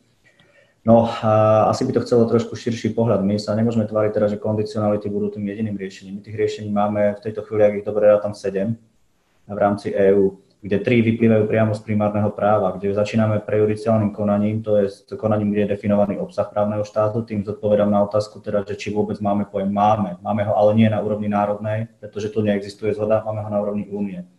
E, potom tu máme infringementy, ktoré sú s dlhavým konaním, samozrejme súhlasím, ale právne čistým konaním, ktoré môže sankcionovať akékoľvek porušenie právneho štátu, pokiaľ je súčasným porušením práva. A ako ultima ratio tu máme článok 7, ktorý v svojom rámci zahrňa dve konania, nie prvú a druhú fázu, ale konanie preventívne a konanie sankčné. E, no a teraz e, každý z týchto konaní potrebuje svoj čas. Okrem toho tu máme štyri mechanizmy, kde sú dva na strane komisie, to je e, nový rámec a súčasný mechanizmus, ktorého výsledkom je správa. A dá sa povedať dva na úrovni rady, kde máme Annual Rule Network, to je ten, ktorý bol inštalovaný v roku 2014 do talianského predsedníctva, ktorý sme aj my boli jedni z a dnes je naplňaný tým posledným mechanizmom, to je periodic peer review, ktorý prichádza s nemeckým predsedníctvom. To je hodnotenie každých 5 štátov. Skrátka, toto všetko existuje. Ale teraz sa pozrieme na to všetko a zistujeme, že všetko chce čas. A hlavne, ak sa pozrieme na článok 7, dnes, keď máme každú chvíľu nejaký state of play, nejaký hearing a zistíme, že žiadna sankcia na konci, tak naozaj ten porušiteľ právneho štátu si z toho častokrát veľa nerobí. A preto žiaľ, skonštatujem žiaľ, prichádza na radu niečo, čo v podstate budú možno počúvať tie štáty a to sú peniaze. Čiže nechápme tak, že, teda tie, tie peniaze majú byť hlavným nosným nástrojom. Ono je to v tejto chvíli až to posledné, ale žiaľ vyzerá to tak, že to prvé, na ktoré naozaj budú počúvať tie štáty. Čiže tu sa dostávame k tomu, že či tie kondicionality, no deformuje to, jednoznačne deformuje to, lebo vyzerá to tak, že fungujeme len na finančnom základe. Ale nie je to jediný nástroj, je to najrychlejší nástroj v tejto chvíli. No a čo sa týka revízie článku 7, no ja si osobne myslím, že skôr by sa stačilo pozrieť na efektivitu využívania tých ostatných, aby tá komisia naozaj pristupovala tvrdo ku konaniam infringementovým, lebo tam má značnú diskrečnú právomoc. Častokrát to trvá, kým ona začne konať. Veď vidíme proti Polsku, koľko to trvalo, kým prišla žaloba na súdny dvor. Tam treba zrýchliť. A súdny dvor vie byť takisto rýchlejší, pokiaľ ide o konania. Čiže aj tam sa dá. Podľa môjho názoru ten článok 7 revízia je, bola by fajn, čo si budeme hovoriť. Na druhú stranu je nereálna, pretože ak by sme dnes prišli k otvoreniu zmluv, tak sa nedostaneme k ničomu. Čiže práve preto si myslím, že je lepšie zamerať sa na efektivitu existujúcich nástrojov a môj názor, teraz sa trošku zahrám aj na akademika, keďže ním som, Uh, že uh, trvám na tom a myslím si, že existujúci právny rámec, ktorý poskytuje primárne právo, je dostatočný. Nie je rýchly, ale je dostatočný. Takže prejudiciálne konanie, zadefinujeme krásne, čo je právny štát a nemáme problém. Máme tu právnu istotu v tom, čo bude sankcionované. Následne infringementy ako tvrdé sankcie, ktoré môžu byť finančného rázu. Nakoniec sami sme boli svetkom nie z titulu právneho štátu, ale z titulu niečoho iného, že sme dostali paušálnu pokutu a penál.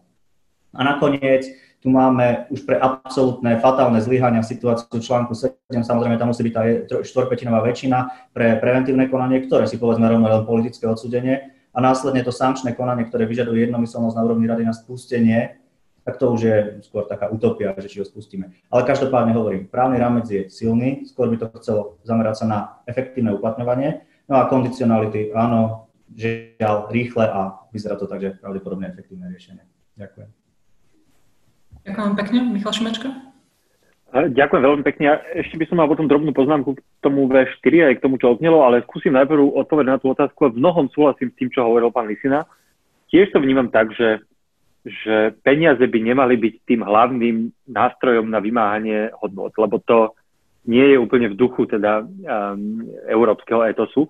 Druhá vec je, to si tiež treba uvedomiť, že mnohé európskych hodnot, ktoré sú, nám, sú vlastné tomu spoločenstvu, sú tiež vyjadrené peniazmi. Napríklad solidarita, je jedna z ťažiskových hodnôt, na ktorých stojí Európska únia, tiež je vyjadrená napríklad koheznými štruktúrálnymi fondami. Čiže ono to samo o sebe, to, že sú v tom peniaze, ešte to nerobí nemorálne. Uh, aj, uh, aj ten pokus o, uh, o vymáhanie a dbanie na princípu právneho štátu, to, že je zviazaný s peniazmi, nie je samo o sebe amorálne.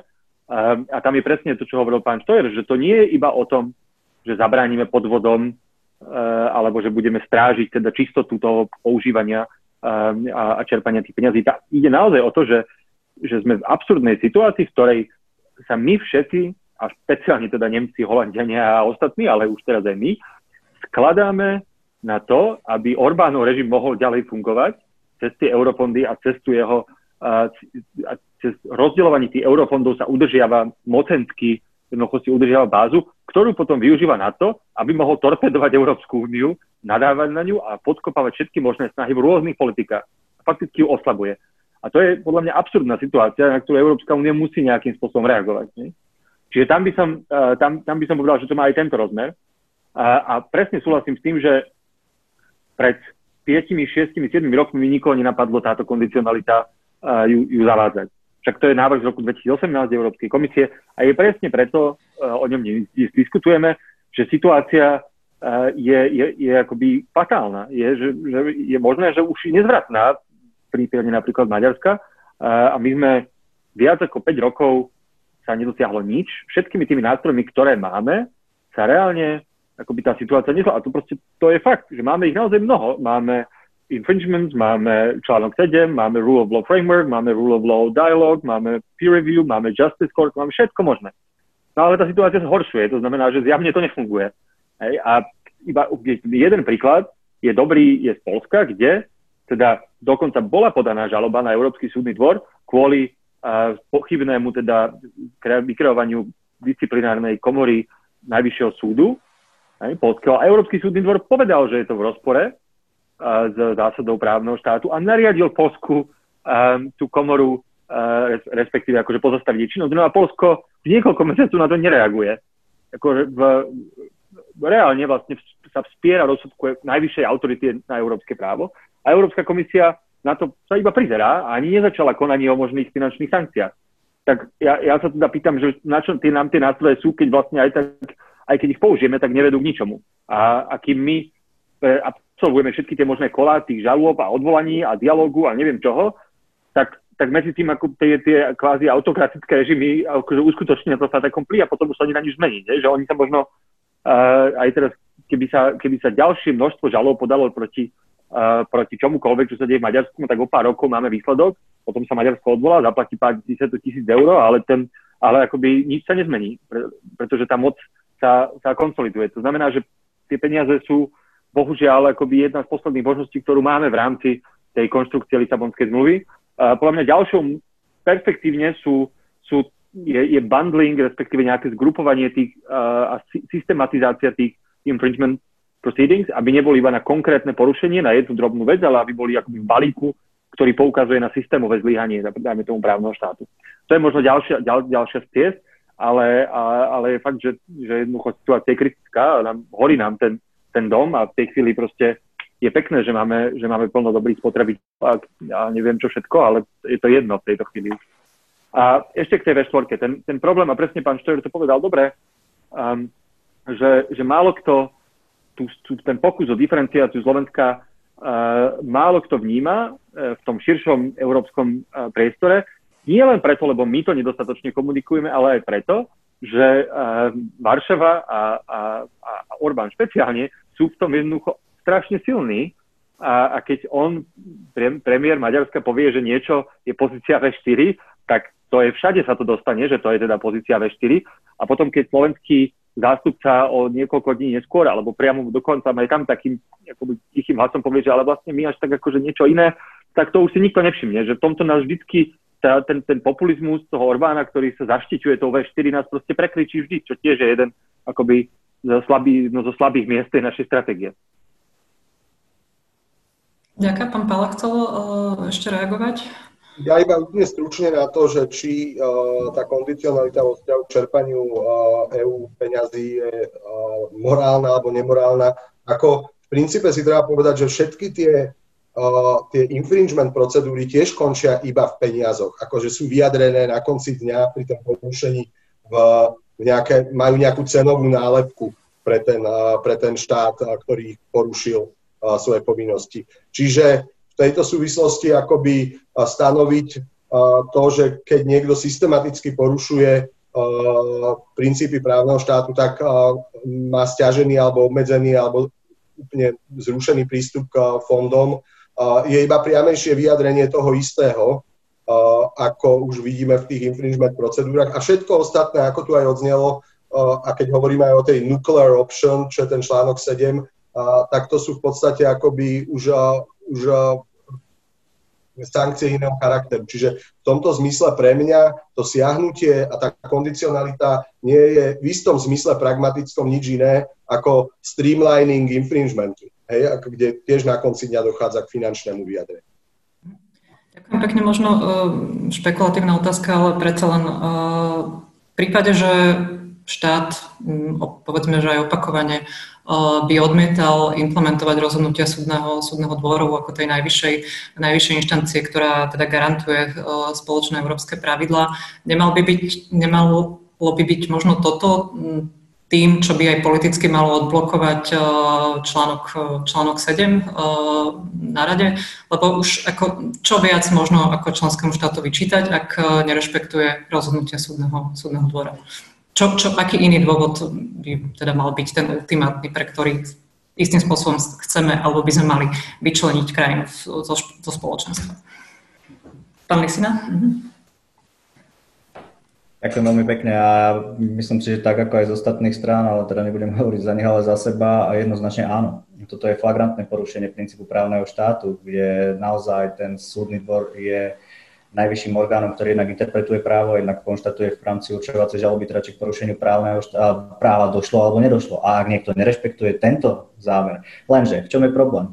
Problém je v tom, to, čo sme si tu aj všetci povedali, že to konanie, ak by malo byť striktne právne, nie je o čom lenže sa zase dostávame do momentu politiky. A v tomto prípade e, ten začiatok konania niekto musí podať.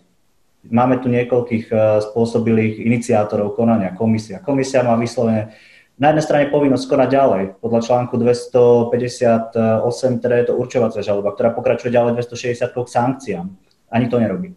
Otázka, či, či bude robiť e, návrh na začiatie konania právneho štátu. A na konci dňa sú to zase štáty. Štvorpetinovou väčšinou eventuálne jednomyselnosťou, ktoré o tom rozhodnú. Čiže tu ja súhlasím právne, učebnicový príklad. Naozaj, porušenie a nerešpektovanie rozsudku je porušením princípu právneho štátu. Nech sa na to pozeráme z ktorejkoľvek strany, či to bude rule of law, etat de droit, alebo rechtsštát. Vždy to bude porušenie právneho štátu. Na druhej strane je tu ten rozhodovací element, ktorý nie vždy bude teda už postupovať v linii práva.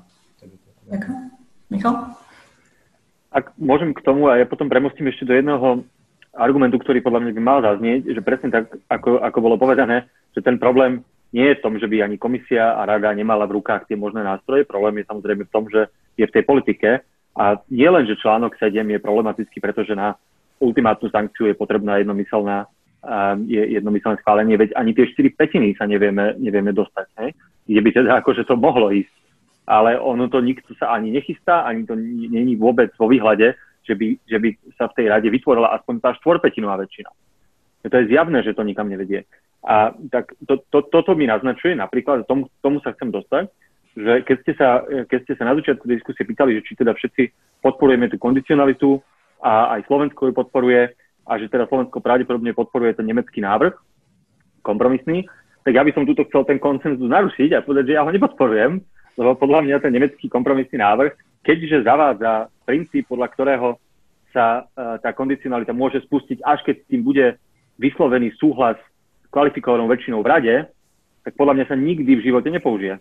Bude to ďalší nástroj, ktorý budeme mať, presne ako máme všetkých tých milión ostatných, o ktorých sme hovorili, ktorý reálne nikdy neprispieje k nejakej zmene a nikdy sa nespustí. Na rozdiel od toho pôvodného návrhu komisie, v ktorom bola tzv. reverzná kvalifikovaná väčšina, v ktorom by o, tom, o tej sankcii mohla rozhodnúť komisia, ak sa nepostaví kvalifikovaná väčšina v rade proti. Lenže, ako vidíme napríklad v článku 7, tak tá kvalifikovaná väčšina, ktorá by súhlasila s tou sankciou, sa nikdy nenájde. A, a to je podľa mňa presne, to poukazuje teda na, na, na stav, v ktorom sme sa ocitli, že ani tí, e, vlastne nikto si nedovolí v tejto chvíli e, ísť takto otvorenie na, na, na, na obranu tých, tých hodnot e, a nájsť preto dvojtretinovú väčšinu, alebo respektíve kvalifikovanú. A, a to je podľa mňa ten problém a mňa preto potrebujeme e, mechanizmus, ktorý bude aj efektívny a to znamená ktorom bude mať, v ktorom bude mať komisia možnosť konať, ak ju v tom nezastaví kvalifikovaná väčšina rady, lebo to je oveľa ťažšie, to je oveľa ťažšie dať dokopy. Ďakujem. Možno, pán Lisina, krátko to k vám uh, vrátim. Ak sa nemýlim, toto bola aj uh, Úplne v začiatkoch slovenská pozícia k tomu prvému návrhu Európskej komisie. Slovensko sa už na začiatku, ak sa nemýlim, prikláňalo k, k tomu, aby teda skôr to bolo schvalované, nie aby tam bola nutnosť, nutnosť blokovať kvalifikovanou väčšinou. Sa. Jasné, ono, ono toto je takisto pomerne zložitá a komplikovaná diskusia o tom, čo bude. Ja už som tu na začiatku hovoril, že tá právna istota, právna čistota by mala byť esenciálna, ak sa príjmajú právne akty a jednoducho ja chápem, eh, čo povedal pán Šimečka, naozaj je tu riziko, že teda tá dvojtretinová väčšina sa bude pomerne ťažko skladať, avšak je to, nie je to nereálna väčšina, na rozdiel povedzme od tej štvorpetinovej, ktorú nás môže sa baviť, je to utopia, pretože vždy si tu štáty vykalkulujú a vždy je tu ten prvok obavy, že no dobre, a zajtra to bude možno použité proti nám. A teda nehovorí, že je to slovenská pozícia, bavíme sa vyslovene hypotetickej rovine. Uh, ale naozaj tu išlo o to, aby ten mechanizmus nebol zase venovaný komisii s tým, že dobre, no tak a teraz eh, čo komisia urobí, to príjme, lebo na, ako, ako to bolo povedané, tá dvojtretinová väčšina nie je nedosiahnutelná, ak by bola, tak jednoducho nemáme žiaden skoro právny akt, ktorý by bol prijatý, pretože väčšina funguje na QMV.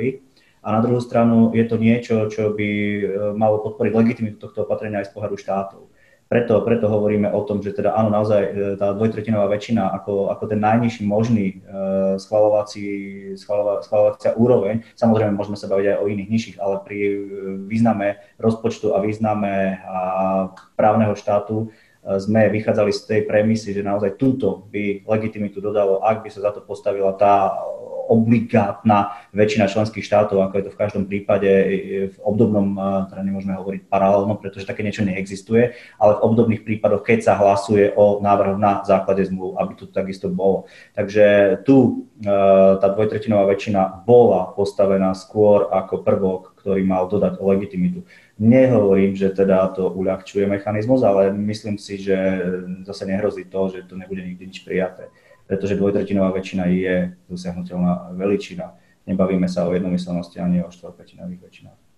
Ďakujem. Michal Šimečka chce reagovať a potom pán Štajer. Ja, ja len veľmi krátko, a teraz možno, možno ma pán Lisno opraví, ale myslím, že reverzná kvalifikovaná väčšina sa používa aj v, aj, aj v kontexte teda eurozóny a, a možn, možných sankcií za porušenie paktu rastu stability.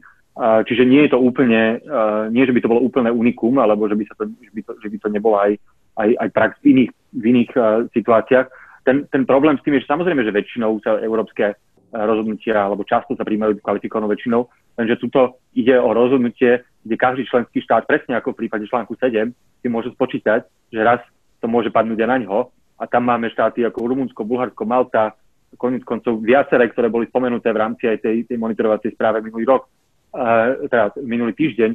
Čiže preto sa mi zdá, že na rozdiel od bežných uh, rozhodnutí, ktoré sú v rôznych oblastiach, teda či už jednotného trhu alebo čokoľvek, tak tuto ide tým štátom oveľa a nechcú robiť ten krok, že sa teraz spustí, pretože sú si vedomí, že to môže byť potom precedent aj pre nich. A preto sa mi zdá, že tá kvalifikovaná väčšina pozitívna je v tomto bude mimoriadne ťažko a podľa mňa nikdy sa ten, môžeme sa aj staviť, podľa mňa, keď to bude takto, sa nikdy nespustí ten mechanizmus. Ale, ale jasné, však akože ten, um, rozumiem, že tomu dodáva tú legitimitu, len to je potom všetko, ako všetko ostatné, ktoré chceme mať legitimné, maximálne a maximálne čisté, ale potom sa ocitneme tam, kde sme sa ocitli teraz. Hej. Ďakujem. Pán Štajer? Ďakujem. Ja by som len chcel v krátkosti možno poukázať na ďalší problém, ktorý je s týmto návrhom a ktorý sa viaže k tým správam o stave právneho štátu, ktoré vyšli minulý týždeň, lebo myslím, pani Gabrižová, vy ste spomínali na začiatku, že teda boli dve rôzne pozície. Jedna časť e, členských krajín, ktorá to, ktorá to privítala, a potom samozrejme kritika zo strany e, Maďarska a Polska, čo z istého hľadiska je zaujímavé, že, že tie kritické hlasy zo strany Maďarska a Polska boli také ostré, pretože ak sa pozrieme do toho obsahu správ, tak samozrejme je v nich e, výrazná kritika voči Maďarsku a Polsku, určite výraznejšia než voči iným e, členským, členským krajinám, ale ten jazyk tej správy je, je veľmi mierny, áno? čiže nájdeme tam výrazy, že, že sú tu obavy, je tu potenciálne riziko straty nezávislosti, um, alebo sú tu nejaké, nejaké šance, že, že, že, sa, že, že teda bude um, obmedzovanie napríklad, čo sa týka um, slobody médií, lenže uh, tieto procesy sa v Maďarsku začali uh, už teda krátko po, po prvom zvolení um, Orbána, po prvom, uh, po, po teda tej prestávke inej vlády v roku 2010. To znamená, toto sú dlhodobé procesy a tá kritika komisie je veľmi mierna, čo znamená, že ak ten, tento mechanizmus kondicionality sa bude opierať práve o tieto správy komisie o stave správ, právneho štátu, tak Maďarsko a Polsko tam majú pomerne silné argumenty aj z tej správy, E, že vlastne e, tá situácia nie je až taká zlá. No a to nás potom dostáva k tej otázke, že kde je, e, kde je tá hranica. Ale ak by sme to mali vnímať z pohľadu, že komisia v týchto správach by budovala nejaký, nejaký veľmi silný, presvedčivý argumentačný základ preto, aby um, potenciálne, tá, či už tá kvalifikovaná väčšina, ak teda toto je kompromisný návrh, sa našla, alebo nejaká iná väčšina, ktorá bude potrebná, Eh, tak tie argumenty nie sú až také silné, aké by mohli byť. Určite um, nie celkom zodpovedajú uh, tomu, tej, tej závažnosti situácie, uh, ktorá je reálne v týchto, v týchto krajinách. Takže toto je ešte ďalšie, ďalšie riziko, ktoré tam, tam možno vnímať z hľadiska uh, toho potenciálu toho návrhu, ako reálne vyvolať nejakú, nejakú zmenu. Ďakujem. Ja by som možno ešte v takom poslednom kole, keďže už uh, sa nám chýli čas ku koncu, o to ešte trošku uh, otvoril ešte jednu, jednu tému, ktorá s týmto súvisí, lebo samozrejme e, právny štát e, nie je jediná hodnota EÚ, tak ako je definovaná e, v článku, článku 2 Lisabonskej zmluvy. A súhlasí v končnom dôsledku aj správa pána Šimečku v Európskom parlamente potom bola, aby ten záber toho, čo európske inštitúcie istým spôsobom monitorujú nejakými silnejšími nástrojmi, sa rozšírilo aj na, aj na ďalšie hodnoty, demokracia, základné práva, ako, ako samozrejme e, tie, e, tie najdôležitejšie. Otázka je e, možno na vás všetkých, je to v tomto stave veci realistické alebo žiaduce, alebo sme skôr v situácii, kedy, kedy musíme prioritizovať to, čo sú čo vieme nejakým spôsobom riešiť a nerozširovať to bojové pole, tak povediac. Kto sa toho chce ujať ako prvý? Michal. Ďakujem veľmi pekne. No, mne sa zdá, že z pochopiteľných dôvodov kondicionalita je viazaná na právny štát, na nezávislosť justície, um, orgánov činných trestnom konaní, tým všetkým, čo má uh, priamy alebo nepriamy vplyv na mieru korupcie aj teda pri európskych peniazoch. To je úplne logické, uh, že, že sme sa sústredili na ten právny štát, lebo Eh, lebo, lebo štát, ktorý jednoducho nemá politicky nezávislú policiu, prokuratúru, súdy, um, o mnoho ľahšie uh, je potom, uh, alebo o mnoho ľahšie si predstaviť, aj sa to o mnoho viac deje, že tie eurofondy jednoducho končia v rukách uh, premiérových kamarátov alebo sponzorov strany alebo všetko takého tohto. Čo sa týka tých ostatných hodnot, ja som hlboko presvedčený o tom, že keďže máme článok 2, ktorý, ako bolo už to kolegami právnikmi povedané, je teda akože základ celého európskeho práva. A tak nevidím najmenší dôvod, prečo by sa akýkoľvek monitorovací, ale aj iný mechanizmus, ktorým Európska únia um, dbá na dodržiavanie svojich hodnôt, nemal jednoducho týkať všetkých hodnôt, ktoré sú pre uh, Európsku úniu zásadné, uh, a teda všetkých hodnôt článku 2, vrátanie teda demokracie a základných práv. Uh, ja si myslím, že aj tá skúsenosť z, z tých posledných rokov nie len podcast Maďarska, ale teda keďže sa bavíme primárne teda o týchto dvoch člán, krajinách, voči ktorým je vedený článok 7, ukazuje, že, že problémy a, a deformácie právneho štátu idú často v ruka v ruke s porušovaním alebo minimálne ohrozením tých iných hodnot. Že to sa nedá oddeliť jednoducho. Keď a, a vidíme to v Polsku, ono nie je úplne uh, náhoda, ale to spolu politicky súvisí, že je pokus ovládnuť súdnictvo zároveň je pokus ovládnuť verejné právne médiá a nezávislé, a nezávislé inštitúcie a zároveň vidíme jednoducho nenávistnú kampaň voči menšinám. To je všetko súčasť jednej, jedného politického zámeru alebo ideologického zámeru, mocenského zámeru a podľa mňa si nad tým nemôže Európska únia si predtým zatvárať oči, že to proste je fakt a rovnako je to podobné v Maďarsku. Čiže ja si myslím, že absolútne potrebujeme, potrebujeme mechanizmus, ktorý nielen monitoruje, ale aj chráni demokraciu. Sme dnes ako Európska únia absurdnej situácii, že, um, e, že existuje, existujú proste stavky a stovky strán, ktoré ukladajú členským štátom regulácie, ako majú, ja neviem, ako výkonný má, byť vysavač, ale neexistuje žiadna úprava, ktorá, ktorá e, dbá na to, aby štáty mali demokratické voľby napríklad, hej. Um, ono sa to tak rozumie samo sebou, že ich teda budú mať, ale ani to nekontrolujeme, ani to nikoho nejak veľmi v Európskej únii formálne nezaujíma.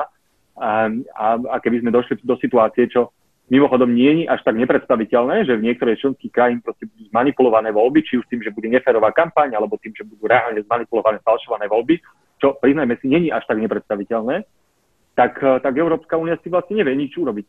Nič, ani ju to vlastne nezaujíma a ten nelegitimne zvolený napríklad líder toho štátu, či už to bude prezident alebo premiér alebo ministri, budú súčasťou Európskej rady a rady, budú teda príjmať rozhodnutia, ktoré budú ovplyvňovať aj môj život, náš život na Slovensku a budú nedemokraticky zvolení a Európska únia nielenže nemá nástroj, aby si niečo urobila, ona to nemá ani ako pomenovať, lebo, lebo jednoducho demokraciu a integritu voliebne napríklad teda ne, ne, nemonitorujeme. A to isté sa týka základných práv, ktoré vyplývajú a ich ochrana vyplýva zo zmluv a každému európskemu občanovi. A keď tá, ktorá vláda tie, vlá, tie, tie jeho občianské a základné práva, rovnosť, diskrimináciu, čokoľvek nevie ochrániť, alebo naopak ich aktívne pošlapáva, no tak podľa mňa potrebujeme potom mu vyplýva nárok z titulu toho, že je európsky občan, aby tie práva chránila Európska únia. Tam sa mi to zdá jasné, že to je politicky citlivé, ale si myslím, že to je, e, že, že to vyplýva z toho, čím Európska únia chce e, a je. Aj to, že sa niekde v 50. rokoch sme sa akoby touto cestou nevydali a že sme si povedali ako Európania, vtedy západná Európa, že teda hodnoty, ľudské práva, demokraciu bude riešiť Rada Európy a Európska únia bude skôr akoby priestorom odburávania bariér a, trhu a toho všetkého. To bolo akoby istý čas, to fungovalo, ale ja si myslím, že už sme tak prepojení, že, že sa proste Európska únia nemôže, nemôže držať bokom od otázok demokracie a základných práv. Ďakujem. Pán Lisina, základné práva potrebujeme aj tam lepší monitoring? Ďakujem veľmi pekne. Ja môžem povedať takisto, že tie základné práva na jednej strane je celá škála otázok, ktoré Európska únia nejakým spôsobom opomína. Na druhej strane, jasne, je to otázka informovanosti, ale napríklad máme tu aj dve konania podľa článku 7, kde jedno je začaté z titulu porušenia princípu právneho štátu, druhé je začaté z titulu porušenia hodnot uvedených článku 2. Čiže nemôžeme hovoriť, že teraz venujeme pozornosť len uh, právnemu štátu, no sa venujeme pozornosť všetkým hodnotám, ktoré sú uvedené v článku 2 Samozrejme čelíme tu akému si problému kompetenčnému, že naozaj nie všade v Úniách tú kompetenciu má a preto tie kroky robiť nemôže. To je otázka samozrejme interpretácie do budúcich rokov, lebo ani právny štát nie tak dávno ešte kompetencia Európskej únie nebola daná a až raz prišiel súdny dvor a skonštatoval, že článok 19 odsek 1 zmluvy o EÚ je zhmotnením článku 2, pokiaľ ide o právny štát. Čiže na jednej strane Únia si myslím, že koná, má aj do budúcnosti ambíciu konať kroky, veď máme tu diskusiu o pristúpení Európskej únie Európskemu dohovoru o ochrane ľudských práv, Čiže tá, tá spojitosť alebo tá, tá uvedomovanie si tej skutočnosti, že tu je potrebné konať naozaj je. Na druhú stranu, pokiaľ je o samotné monitorovanie, ja si myslím, že táto celá škála otázok monitorovaná priebežne je. Nakoniec aj tá správa o právnom štáte je dnes správa o právnom štáte, čo bude jej obsahom budúce roky. Ťažko povedať. Komisia samotná, keď rozbiehala, rozbiehala túto diskusiu, nám oznámila, tento rok sú to tieto štyri otázky. Budúci rok uvidíme, aké otázky budú tými akutnými. Spomína sa tam COVID e, opatrenia to nie sú len otázky právneho štátu. COVID opatrenia samo o sebe evokuje, že toto bude prerastať aj do ďalších a ďalších oblastí. E, či je tu žiadúca osobitná správa? V tomto prípade budem asi minimalista. Ja som zastancom efektívnejšieho využívania toho, čo máme, ako vytvárania ďalších a ďalších a ďalších mechanizmov, ktoré budú bez zube. E, čiže, aby som to celé mal zosumarizovať, Únia už dnes má kroky, ktoré k takémuto niečomu môžu viesť. Nakoniec príkladom je článok 7. Eh, otázna je tá efektivita, respektíve to naplňanie a, a uplatňovanie toho, čo by sme asi chceli vidieť všetci. A toto sa deje cestou súdneho dvora, deje sa cestou limitovaných kompetencií EÚ, takže tuto vidím možno priestor budúci na zmenu, zlepšenia, ale toto musí asi prísť zo strany súdneho dvora, keďže zmena zmluv nebude. Musí súdny dvor eh, priniesť nejakú pomôcku, nejakú, nazvem to v úvodzovkách barličku, ako nám priniesol pre, pre rule of law, keď nám vytvoril alebo identifikoval článok článok 19 ako právny základ a následne rozviazal ruky komisii. Komisia prichádza s infringementami, prečo nie aj s ostatnými otázkami. Máme tu chartu, je o čo opierať. Uplatňovanie práva EÚ v duchu základných práv, jednoducho mechanizmu máme. Ďakujem. Pán Pala. Ja úplne súhlasím teraz s tým, čo hovorí pán Vysina. Ako mne sa zdá, že debatu o tých hodnotách sme zrejme mali viesť v čase, keď sa prijímali noví členovia do Európskej únie. Tým, že sa neviedla, tak sa jednoducho otvorila až teraz alebo pár rokov dozadu a žiaľ ukazuje sa, že to už je neskoro na to, aby sme urobili nejaké zmeny akoby, keď to nazvem infraštruktúrálne, už je potrebné robiť, to, tam úplne súhlasím, že treba skúsiť pomôcť súdnemu dvoru Európskej únie, aby sa to urýchlilo, aby sa jednoducho tie konania naozaj, naozaj rozbehli a aby sme videli výsledky, aby tam bol ten právny základ aj na tieto ďalšie akoby vymáhanie týchto ďalších práv. Pretože úplne otvorene povedané, ako keď by sme zredukovali tú otázku na kondicionalitu, pokiaľ ide o, o, o peniaze z fondov a tak ďalej, tak my tu sa nerozprávame o nejakých klasických úplných diktatúrach, ktoré sú úplne totalitné. Hej? My sa tu rozprávame o určitom hybridnom režime, ktorý vykazuje veľa znakov právneho štátu, ale má akoby v istých situáciách si proste výkonná moc vie zabezpečiť zásah do súdnej moci tak, aby im vychádzali výsledky, ktoré potrebujú. Už to ja v 30. alebo začiatkom 40. rokoch jeden nemecký právnik Ernest Frankl volal to, že dual state, dvojitý štát, kde existuje ako jurisdikcia v jurisdikcii. Čiže ja iba to chcem povedať, že uh, aj Maďarsko, aj Polsko by možno ako keby v tej úzkej, uh, v nejakom úzkom rozsahu, uh, ktorý by bol sledovaný, by možno vedeli zabezpečiť, uh, aby fungovali súdy v poriadku, aby tam bola akoby nezávislosť. Problém je, že keď to potrebujú, tak vedia zasiahnuť spôsobom, ktorý je, ktorý je v rozpore s tým, čo my vnímame ako základný princíp právneho štátu. Čiže späť k otázke, myslím si, že EÚ by mala ísť aj týmto smerom, ako, tak ako sa snažíme riešiť právny štát, tak samozrejme ochrana menšín je podľa mňa niečo, čo keď nebude vnímané ako nejaká spoločná hodnota, tak má veľmi veľký potenciál rozdeľovania, rozdeľovania EÚ a určite to ako nie priatelia EÚ budú využívať v svojich, svojich stratégiách a preto by tam bolo potrebné pridať, ale súhlasím s tým, že je to niečo, kde treba hlavne teda tlačiť možno, alebo tlačiť. Podporiť to, aby sa v tom konalo rýchlejšie na tej existujúcej báze. Ďakujem pekne. A pán Štojer, nech sa páči. Áno, ďakujem za tú otázku, lebo si myslím, že je veľmi dôležitá. Ak sa vlastne pozrieme, a toto nás vracia, si myslím trochu späť na začiatok diskusie, um, k tomu, čo vlastne ten koncept právneho štátu zahrňa uh, v týchto rôznych materiáloch, predovšetkým Európskej komisie. Um, a nie je to úplne jednoznačné, aj keď teda definícia je poskytnutá napríklad aj v tom sumáre to, tej správy um, o, o stave právneho štátu, ale tam tá definícia uh, vyznieva skôr procesne. Ano? To znamená skôr práve zameraná na tie relatívne úzke oblasti, ktorým um, sa uh, komisia v, tej, v tých správach o jednotlivých krajinách uh, venovala. Na druhej strane, ak sa pozrieme na aj ten prejav Ursuly von der Leyen, predsedničky komisie, ona tam rámcovala ten právny štát ako pojmami ochrana od mocných, garancia slobody tlače a práva slobôd, čo nám naznačuje, že je to vlastne pomerne široký koncept, alebo že teda v tom právnom štáte minimálne tie práva a slobody sú zahrnuté a ťažko si predstaviť ochranu od mocných, um, v situácii, kedy um, nie je garantované um, e, slobodné, nie sú garantované slobodné a spravodlivé voľby, prípadne nie sú garantované práva parlamentnej opozície. Napríklad práve práva parlamentnej opozície boli v Maďarsku výrazne obmedzené v ostatných rokoch a um, o tomto tá, tá správa do, do nejakých detajlov uh, nepojednáva. To znamená, že um, ja by som skôr povedal tak, že tie hodnoty sú nevyhnutne so sebou prepojené a, a možno aj tá kľúčová hodnota, že, že o ktorej sa diskutuje, hodnota právneho štátu je e, trošku nevýhodná z hľadiska aj tlaku na tie mechanizmy, pretože um, ten, ten ideový súboj, ktorý sa vedie a ktorý najmä prichádza zo strany ako Maďarska a potom aj, aj, aj Polska, je uh, súboj o chápaní demokracie. Ano, čo to vlastne demokracia je? Um, a, a maďarský premiér netvrdí, že on tlačí nejaký iný režim než demokraciu. On tvrdí, že on je demokrat, áno, on presadzuje demokraciu, ale demokraciu, ktorá je liberálna, áno, ktorá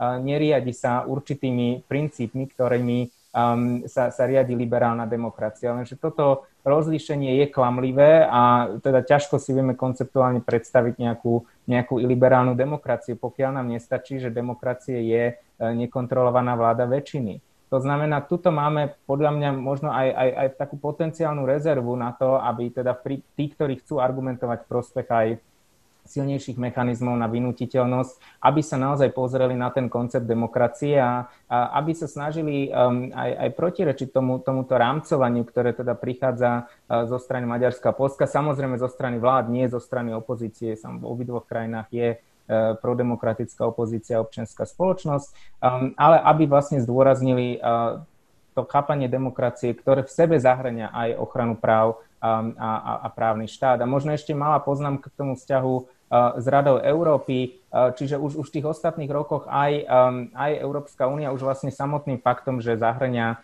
alebo teda medzi svojimi právnymi inštrumentmi má chartu základných práv, myslím si, že dosť jednoznačne sa, sa vyjadrila tým smerom, že áno, to nie je len o nejakých obmedzených procesných hodnotách a o nejakých peniazoch a, a, a rozpočtoch a prerozdeľovaní, ale je to aj um, o ochrane základných uh, práv. A v tejto súvislosti uh, si myslím, že dosť problematické, že sa zasekli na dlhé roky rokovania o pristúpení Európskej únie k Európskemu dohovoru o ľudských právach, aby sa vytvorila infraštruktúra, ktorá už je previaže práve tieto dve um, inštitúcie alebo, alebo, alebo systémy, ktoré fungujú nielen na ochranu ľudských práv, ale aj ochranu demokracie a právneho štátu, pretože aj Rada Európy má presne tieto tri kľúčové, kľúčové hodnoty. Potom Európska únia má nejaké ďalšie v článku 2, ale tým sa teraz nebudem venovať. A z tohto pohľadu je pozitívne, že minulý týždeň práve uh, sa po, myslím, šiestich rokoch obnovili rokovania um, o vstupe, uh, o pristúpení Európskej únie k dohovoru.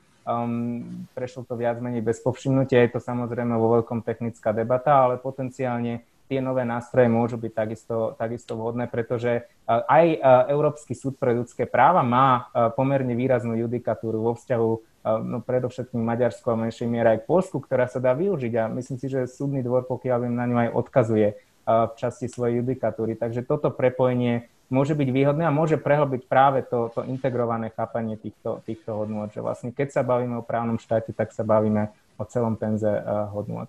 Ďakujem. Ďakujem. Je treba povedať, že Európska komisia aj v tej správe, aj teda vo svojom pracovnom programe uh, avizuje aj stratégiu v oblasti základných práv, takže uh, je to, je to fokus, uh, fokus do ďalších rokov, možno aj uh, budúcoročnej monitorovacej správy uvidíme. V každom prípade vyčerpali sme nás čas. Ja veľmi pekne ďakujem našim dnešným hostom, ktorí tu dnes boli s nami. Myslím, že aj vďaka nim sme prispeli nejakou takou našou, našou troškou k vyjasneniu možno väčšej jasnosti do slovenskej pozícii v týchto, v týchto diskusiách, ktoré, ktoré prebiehajú a ja verím, že to budeme môcť aj nejakým spôsobom ďalej, ďalej rozpracovávať. Ešte raz veľmi pekne ďakujem Michalovi Šimečkovi, Radovanovi Palovi, Petrovi Lisinovi a pánovi Maxovi Štojerovi. Ďakujem, že ste boli dnes s nami. Ešte raz ďakujem partnerovi dnešného podujatia Henrik Dolštiftum, kancelária v Prahe a občanskému združeniu Europolicy. Budeme sa iste čo skoro vidieť a počuť pri, pri ďalších podujatiach. Ďakujem veľmi pekne a ešte pekný deň. Thank you.